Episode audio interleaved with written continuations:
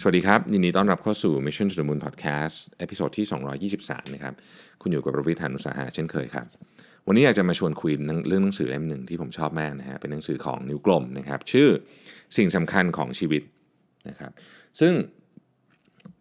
ต้องบอกว่าไม่เชิงเป็นรีวิว เพราะว่าอยากอยากจะใส่ไอเดียของตัวเองเข้าไปด้วยนะครับ ผมได้รับหนังสือเล่มนี้มาจากเจ้าตัวเลยนะครับเพราะว่าวันก่อนไปกินข้าวมากับเพื่อนเพื่อนเก่านะครับแล้วก็ ต้องบอกว่าทุกครั้งที่ผมอ่านหนังสือของเอเนี่ยผมจะแปลกใจไม่ไม่ใช่แปลกใจใช้คำว่ารู้สึกประทับใจแล้วกัน เพราะว่าภาพสุดท้ายที่ผมจำได้เกี่ยวกับเกี่ยวกับเอเนี่ยเป็นเป็นภาพตอนที่เราแบบเด็กๆอะ่ะมอต้นเนี่ยนะฮะตอนนั้นก็ทำอะไรแบบ คือไม่มีเรื่องราวใด ๆ เป็นสาระนะแล้วก็อยู่ดีๆ พอมาเจออีกทีหนึ่งก็กลายเป็นแบบนักเขียนที่มีความคิดคมคายมากนะครับเล่มนี้ผมชอบคือผมรู้สึกว่าพัฒนาการของการเขียน ของเอเนี่ยดีขึ้นเรื่อยๆนะครับตามตามวัยที่เขาโตขึ้น แล้วแต่ว่าแต่ว่าหนังสือเล่มนี้เนื่องจากมันเป็นการตกผลึกชีวิตนะครับ ซึ่งมันต้องเอาคนที่ที่เข้าใจเรื่องนี้เยอะ ๆ เลยมันมาเขียนนะครับ แล้วก็ถ่ายทอดได้ดีมากนะครับ หนังสือเรื่องนี้เล่าถึงใครนะครับ หนังสือเรื่องนี้เล่าถึงคุณมานิตอุดมคุณธรรมนะครับ ซึ่งท่านเป็นเรียกว่าเป็นเจ้าสัวนะนะฮะท่านหนึ่ง ผมผมเนี่ยรู้จักคุณมานิตผ่านผ่าน ผ่านสื่อผ่านอะไรโดยเข้าใจว่าคุณมานิตคือผู้ก่อตั้งห้างโรบินสันนะครับแต่จริงๆแล้วเนี่ยเป็นผู้ก่อตั้งห้างโรบินสันด้วย แล้วก็เป็นอะไรเยอะแยะมากมาย เช่น เป็นเจ้าของแบรนด์ PJ Jeans นะครับ S'Fare นะฮะเป็นผู้เริ่มศูนย์การค้าแฟชั่นไอแลนด์ฟิวเจอร์พาร์ครังสิตฟิวเจอร์พาร์คบางแคนะครับปัจจุบันนี้เป็นประธานกรรมการบริหารของ Home Pro ผู้บริหาร Sport World นะครับและโครงการ Swan Lake แล้วก็มีอะไรเต็มไปหมดเลยเนี่ยนะครับ เอาเป็นว่าเยอะเยอะกว่าที่ผมผมทราบมามาก แล้วก็ผมก็เคยทราบมาอยู่เหมือนกันว่าหลายคนที่เจอท่านบอกว่าท่านเป็นคนเรียบง่ายและติดดินมากนะครับหนังสือเล่มนี้เล่าถึงชีวิตของคุณมานิตและวิธีคิด แต่ว่าที่มันแตกต่างจากหนังสืออัตชีวประวัติเล่มอื่นก็คือ มันเป็นลักษณะของการบันทึกบทสนทนาคือมันหนังสือไม่ได้เป็นบทสนทนานะครับ แต่ว่าเป็นลักษณะของการบันทึกเรื่องเล่าที่ที่เอ๋เนี่ยไปคุยกับ กับคุณมาในทุกสัปดาห์นะครับ แล้วก็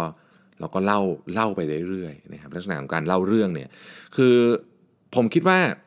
คุณมานิทำอะไรมาบ้างเนี่ยหลายท่านก็คงจะเข้าใจอยู่แล้วล่ะหรือหรืออาจจะจริงๆเสิร์ช Google ก็ได้นะครับ ก็เป็นนักธุรกิจที่เริ่มต้นจากไม่มีอะไรเลย แล้วก็ประสบความสำเร็จมากๆ ระหว่างทางก็เจอเรื่องราวทั้งดีและไม่ดีเจอ 40 เข้าไปอะไรเงี้ยนะครับ ก็ก็เยอะแต่ว่าผมคิดว่าสิ่งที่มันเป็นเนื้อหาเลยสำคัญของเรื่องนี้ คือกระบวนการทางความคิดและการวางจิตใจที่ถูกต้อง คุณมานี่เคยเป็นสโตรกแล้วก็รักษาตัวเองให้หายกลับมาได้นะครับ เป็นนักวิ่งมาราธอนนะครับเป็นอะไรอีกหลาย ๆ อย่างมากนะฮะผมขออนุญาตดึงเรื่องสำคัญสำคัญมาคุยกันแล้วกันนะครับ อันแรกที่ผมชอบมาก คุณมานิตพูดถึง connection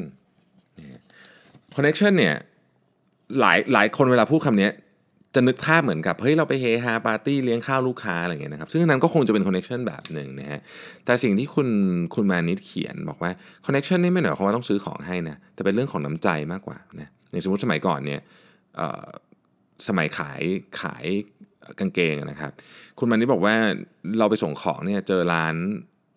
สวยๆเราก็บอกว่าเออชมเขาว่าร้านเขาสวย แล้วก็ไปแนะนำร้านอื่นที่ไม่สวยพยายามให้แต่งสวยขึ้นนะครับมีข้อบกพร่องอะไรเราก็จะบอก เขาจะสัมผัสได้ถึงความจริงใจของเราก็เลยช่วยเหลือเรานะครับอย่างเวลาผมเจอเด็กหน้าร้านที่มีมนุษยสัมพันธ์ดีกับลูกค้า เราก็จะแนะนำจนเขากลายเป็นเจ้าของร้านได้เลยนะครับ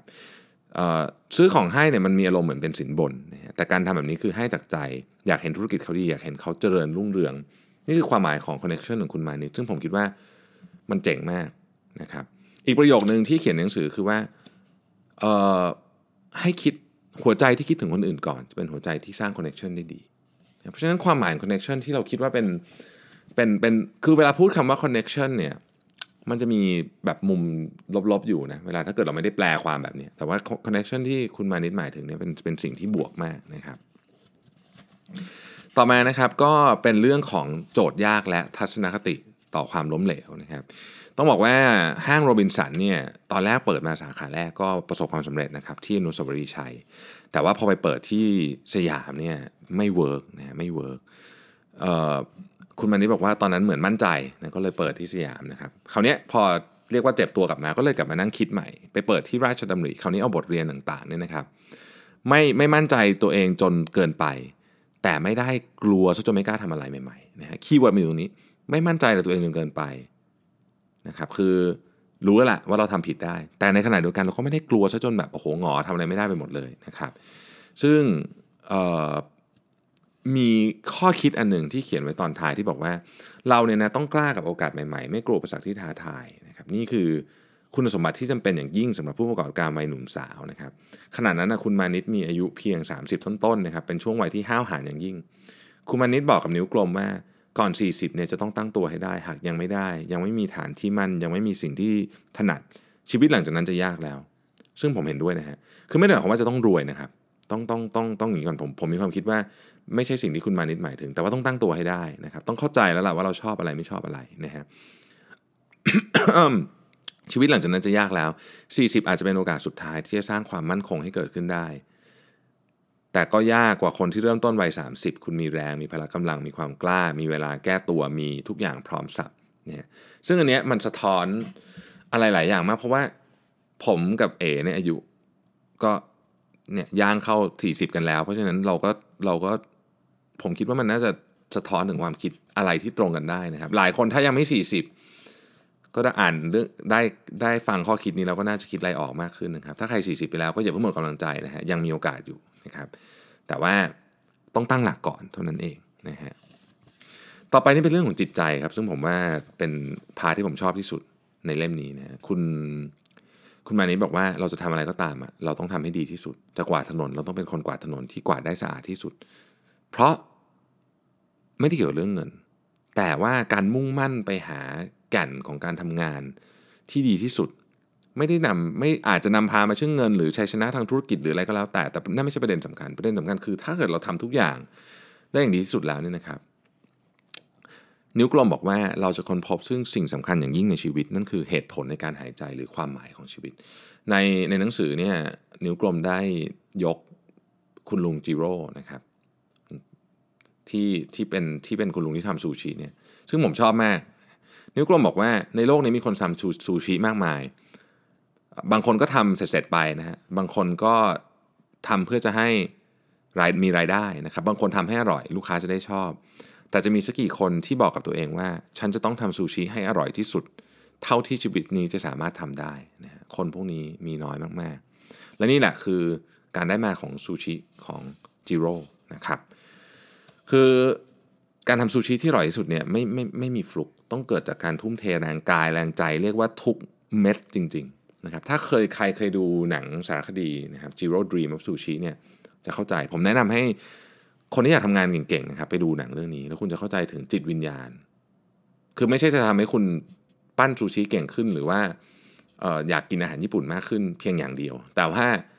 คุณจะรู้สึกได้ถึงจิตวิญญาณของคนที่ตั้งใจทำเลยจริงๆแล้วเป็นที่หนึ่งอะ the best ของวงการที่เขาทำกันยังไงนะครับ คุณมานิดบอกด้วยว่า คือคนเราเนี่ย กวาดถนน 10 คน ถ้าเราเป็นถ้ามีคนกวาดถนน 10 คนเราต้องกวาดให้สะอาดที่สุดนะครับการกวาดถนนนั้นจะมีความหมายกับเราและมีประโยชน์กับคนอื่นนะครับ เมื่อนั้นเนี่ยมันจะกลายสภาพจากงานไปเป็นเหตุผลของการมีชีวิตอยู่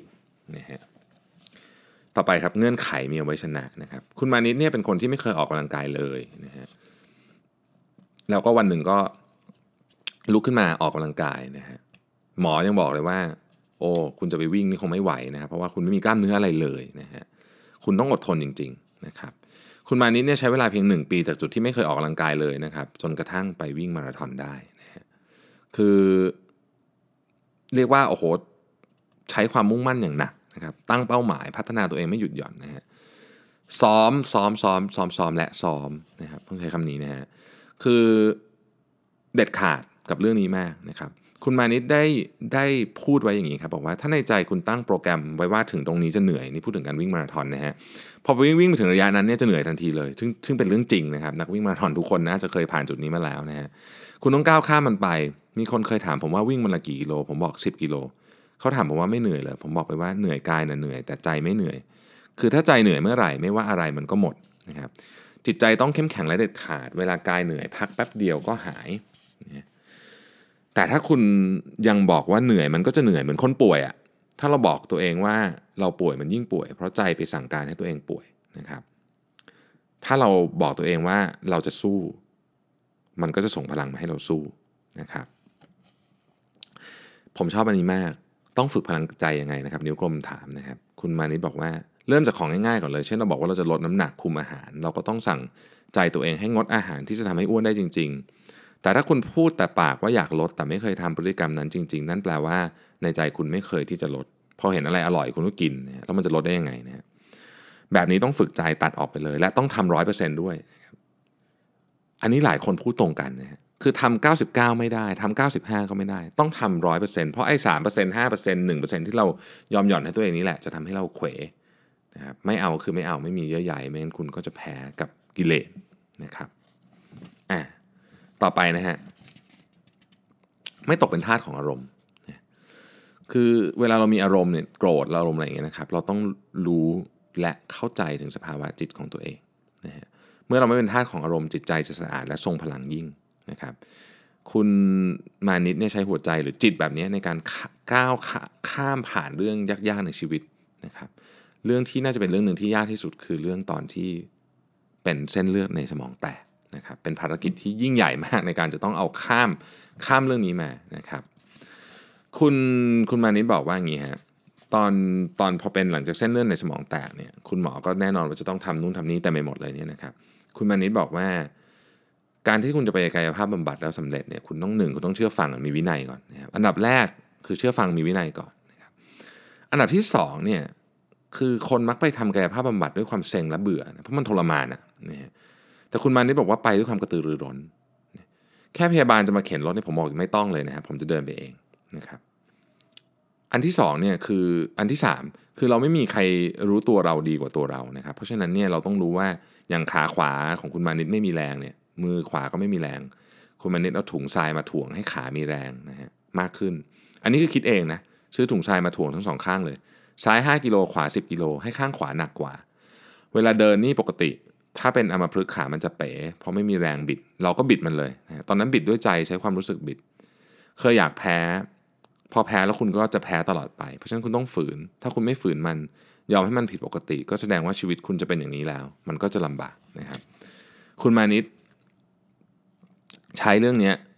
ในการเป็นการตั้งจิตแบบนี้นะครับเพื่อเอาชนะเรื่องนี้มาได้นะฮะคุณมานิดบอกว่ามันไม่มีอะไรเหนื่อยกว่ามาราธอนหนึ่งละเพราะฉะนั้นถ้าผ่านมาราธอนมาได้ ไอ้เรื่องพวกนี้ไม่น่าจะยากนะครับ ตอนนั้นบอกว่ากังวลเรื่องเซ็นเช็คนะเซ็นเช็คไม่ได้นี่จะทำงานยังไงนะฮะก็เอากระดาษมาเป็นปึกๆเลยนะครับ นั่งเซ็นใหม่ฝึกใหม่เลยนะครับ ฝึกใหม่เลยนะครับ จนในที่สุดก็ทำได้นะฮะคุณมานิดพูดไว้อย่างนี้ครับบอกว่าการวิ่งมาราธอนเนี่ยทำให้ผมเอาชนะสโตรกได้ เพราะว่าเราผ่านความยากลำบากของชีวิตที่ร่างกายเอ่อไม่น่าจะไปได้เลยยังไปมาแล้วนะครับผมจบมาราธอน3 ครั้ง มันสะสมสปิริตนี้ไว้ในตัวพอมาเป็นสโตรกผมไม่เคยกังวลเลย ไม่เคยคิดว่าตัวเองจะพิการเลย คิดแต่ว่าตัวเองจะกลับไปเป็นเด็กอีกครั้งต้องฝึกใหม่เท่านั้นเองนะฮะตอนรู้ว่าเส้นเลือดในสมองแตกผมไม่ตกใจนะบอกภรรยาว่าตอนนี้ฉันเป็นเด็กนะขอเวลา4ี่หวัน ที่จะให้ประคองเข้าห้องน้ำและต่อไปจะไม่ให้ประคองแล้วนะครับต่อไปต้องคลานเข้าห้องน้ำก็ไม่ต้องมาช่วย เราต้องมุ่งมั่นระดับนั้นนะเราต้องมุ่งมั่นระดับนั้นนะครับนิ้วกลมตบท้ายบทนี้บอกว่า มันเป็นเรื่องง่ายเหลือเกินที่คนเราจะเป็นผู้อ่อนแอและผู้แพ้นะฮะเมื่อเราพบกับเรื่องไม่คาดฝัน ทั้งเรื่องสุขภาพ เรื่องความรักเรื่องสัมพันธ์สัมพันธ์การงานอุบัติเหตุต่างๆ ในชีวิตนะครับ เราอาจจะรู้สึกเหมือนชะตากรรมทำให้เราเป็นแบบนั้นนะฮะแต่ในความเป็นจริงคำพูดของคุณมานิที่ว่าผมไม่เคยคิดว่าตัวเองจะพิการเลยนั้นแข็งแกร่ง ยิ่งกว่าการลงสนามมาราธอนอีกนะฮะเพราะว่าเวลาลงสนามมาราธอนเราก็มีความคิดว่าฉันอาจจะวิ่งไม่จบ เราก็ต้องหาวิธีการวิ่งให้จบให้ได้ ไม่ว่าจะอะไรเกิดขึ้นก็ตาม เรื่องที่เกิดขึ้นกับคุณมานิดนี้ก็เช่นเดียวกันนะครับ มันเป็นแบบทดสอบของหัวใจนะฮะเพราะฉะนั้นเนี่ยโดยสรุปก็คือว่าเราเนี่ยต้องจริงจังกับชีวิตต้องมีวินัยนะครับ แล้วก็กายเหนื่อยได้ไม่เป็นไร อย่าให้ใจเหนื่อยด้วยนะฮะเอ่ออีกเรื่องหนึ่งที่เป็นเรื่องใหญ่มากของคุณมานิดก็คือปี 40 ซึ่งตอนนั้นคนเจ๊งไปเยอะมากนะครับ และคุณมานิด และโรบินสันก็ถูกกระทบเยอะมากๆ จนต้องเปลี่ยนมือไปอยู่ในมือของเซ็นทรัลนะครับคุณมานิดบอกว่าเป็นการตัดสินใจที่ถูกต้อง เพราะว่าไม่งั้นเนี่ยลูกน้องเขาจะไม่มีไม่มีที่ยึดหลักนะครับอย่างน้อยธุรกิจแบบนี้ก็ยังดำเนินต่อไปได้นะครับ แล้วก็ลูกน้องก็ยังมีที่ไปนะครับ พูดถึงเรื่องลูกน้องต่อนะครับ คุณมานิดบอกว่าเราต้องเอาความดีชนะใจลูกน้อง แต่ไม่ได้เกี่ยวกับการไม่มีวินัยนะไม่ใช่ว่า ใจดีแล้วก็ธุรกิจปอๆแปะๆแบบนี้ไม่ได้ ต้องใจดีเมตตา แต่ว่าวินัยต้องมีเป้าหมายต้องชัดนะครับความอยู่รอดของเขาเงินเดือนทุกเดือนไม่ได้ได้จากเรานะแต่ได้จากลูกค้า เราต้องบอกลูกน้องเราว่า ถ้าคุณดื้อหรือไม่ดีกับลูกค้าคุณก็อยู่ไม่ได้ เพราะเงินไม่ได้มาจากผม มาจากลูกค้าต่างหากแล้วก็ลูกค้าก็ให้ผมด้วยนี่คือความจริงของชีวิตเลยนะครับดังนั้นความใจดีกับความมีวินัยเนี่ยมันแยกออกจากกัน ถ้าใจดีปอบแปะไม่มีหลักการ แบบนั้นเรียกว่าเป็นเจ้านายที่ไม่ดีสปอยเด็กนะครับ ไม่ได้นะครับ ต้องมีวินัยต้องมีหลักการ แต่ในขณะเดียวกันเราก็ไม่ได้จำเป็นจะต้องทำตัว เป็นใจร้ายเป็นยักษ์ใส่เขานะครับ นิ้วกลมตบท้ายเรื่องนี้บอกว่าการรดน้ำนั้นไม่ใช่รดที่ยอดเท่านั้นหากต้องรดให้ลึกลงไปถึงรากด้วยที่สำคัญต้องรดด้วยใจนะครับแอบ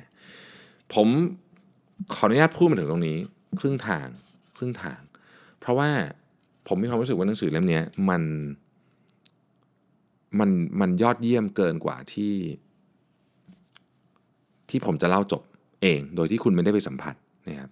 ผมบอกเลยว่าหนังสือเล่มนี้ตอนผมอ่านจบเนี่ยมันมีความรู้สึกเหมือนตอนผมอ่านหนังสือ ที่ที่ชื่อว่า What I Wish I Knew When I Was 20 หรือชื่อภาษาไทยชื่อว่าถ้ารู้อย่างนี้ตั้งแต่อายุ 20 ของอาจารย์ทีน่าซิลิกเนี่ยหนังสือเล่มนี้ถ้าใครฟังพอดแคสต์ผมหรือเคยเคยอ่านงานเขียนของผมเนี่ยผมยกเป็นให้เป็นหนึ่งในหนังสือที่ดีสุดในโลก What I Wish I Knew When I Was 20เนี่ยนะครับมันดียังไงฮะผมมีความรู้สึกว่าใครก็ตามที่ได้อ่านหนังสือเล่มนี้โชคดีโชคดีจริงๆนะครับและหนังสือเล่มที่ผมกำลังถืออยู่เนี่ยสิ่งสำคัญของชีวิต ผมก็รู้สึกคล้ายกัน ใครได้อ่านหนังสือเล่มนี้โชคดี นี่คือการกลั่น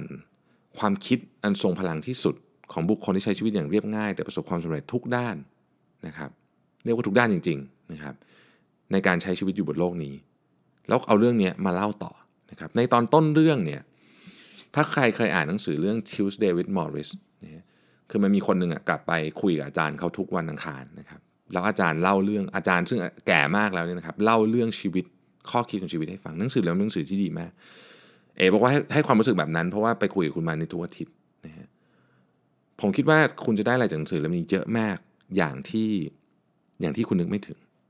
ผมขอปิดท้ายไปด้วยคำนิยมสั้น ๆ จากพี่เบิร์ดธงชัยนะครับ พี่เบิร์ดบอกว่าทุกครั้งที่เบิร์ดได้เจอกับคุณลุงมานิดเป็นช่วงเวลาที่ดีที่สุดมีความสุขที่สุด เป็นช่วงเวลาที่มีแต่ได้ได้ความรู้ได้ความคิดเห็น ได้แรงบันดาลใจมากมาย ตั้งแต่ครั้งแรกที่เจอ ก็ได้สิ่งดีๆในชีวิตมากมาย ที่สามารถเอาไปใช้ได้ตลอด ไม่ว่าจะเป็นความคิดดีๆในการต่อสู้ชีวิต การมองโลกการแข่งขันกับตัวเอง ซึ่งเป็นสิ่งที่ดีมากสำหรับมนุษย์ ในปัจจุบันที่ควรจะมีกันนะครับอาจารย์ชัดชาติสิทธิพันธ์เขียนถึงหนังสือเล่มนี้สั้น ๆ เช่นกันว่า หนังสือเล่มนี้ ผมนั่งอ่านรวดเดียวจบ ระหว่างที่อ่านก็นึกในใจว่าเหมือนกับกำลังอ่านข้อสรุปดีๆของหนังสือหลายเล่มพร้อมกัน เช่น เรื่องความเป็นผู้นำที่เน้นความอ่อนน้อมถ่อมตนหรือ humility นะครับ เรื่อง design thinking ที่เน้นการเข้าใจจิตใจคนอื่นหรือ empathy นะฮะ เรื่องการสร้างนิสัยที่เน้นเรื่องพลังใจ will power เรื่องการสร้างความไว้วางใจที่เน้นเรื่องความซื่อสัตย์มั่นคง integrity และเมื่ออ่านจบก็รู้สึกได้เลยว่าหนังสือเล่มนี้เป็นหนังสือที่ผมชอบ และเป็นหนังสือที่มีคุณค่าเพราะมัน relevant กับชีวิตเรา นะครับอยากให้ทุกคนได้ไปซื้ออ่านจริงๆนะครับไม่ได้เชียร์เพราะว่าเป็นหนังสือของเพื่อนแต่อย่างใด แต่เป็นหนังสือที่คุณภาพดีจริงๆอีกเล่มหนึ่งนะครับแล้วก็ไม่แปลกใจที่หนังสือเล่มนี้น่าจะติดเบสเซลเลอร์ไปอีกยาวนานทีเดียวนะครับ สิ่งสำคัญของชีวิต บทเรียนล้ำค่าจากนักธุรกิจผู้ประสบความสำเร็จแต่ใช้ชีวิตอย่างเรียบง่าย คุณมานิตอุดมคุณธรรม หนังสือที่ถ่ายทอดและเรียบเรียงอย่างคมคายที่สุดจากนิ้วกลมนะครับวันนี้ขอบคุณมากที่ติดตาม Mission to the Moon Podcast และถ้าใครถามว่า Tech Monday หายไปไหนวันนี้วันจันทร์นี่นานะครับเพอเอิญผมกับคุณแม็กเนี่ยนัดเวลากันไม่ได้เพราะเรามี conference call กันทั้งคู่นะฮะเราก็เลยไม่มีเที่ยงเงียบเพื่อที่จะมาอัดแล้วตอนนี้ไม่ทันแล้วนะครับ ก็เลยต้องขออนุญาตข้าม Tech Monday ไปก่อนเดี๋ยว คุณแม็กกลับไปสัปดาห์หน้า Tech Monday จะกลับมาอีกครั้งหนึ่ง วันนี้ขอบคุณทุกท่านที่ติดตาม Mission to the Moon Podcast สวัสดีครับ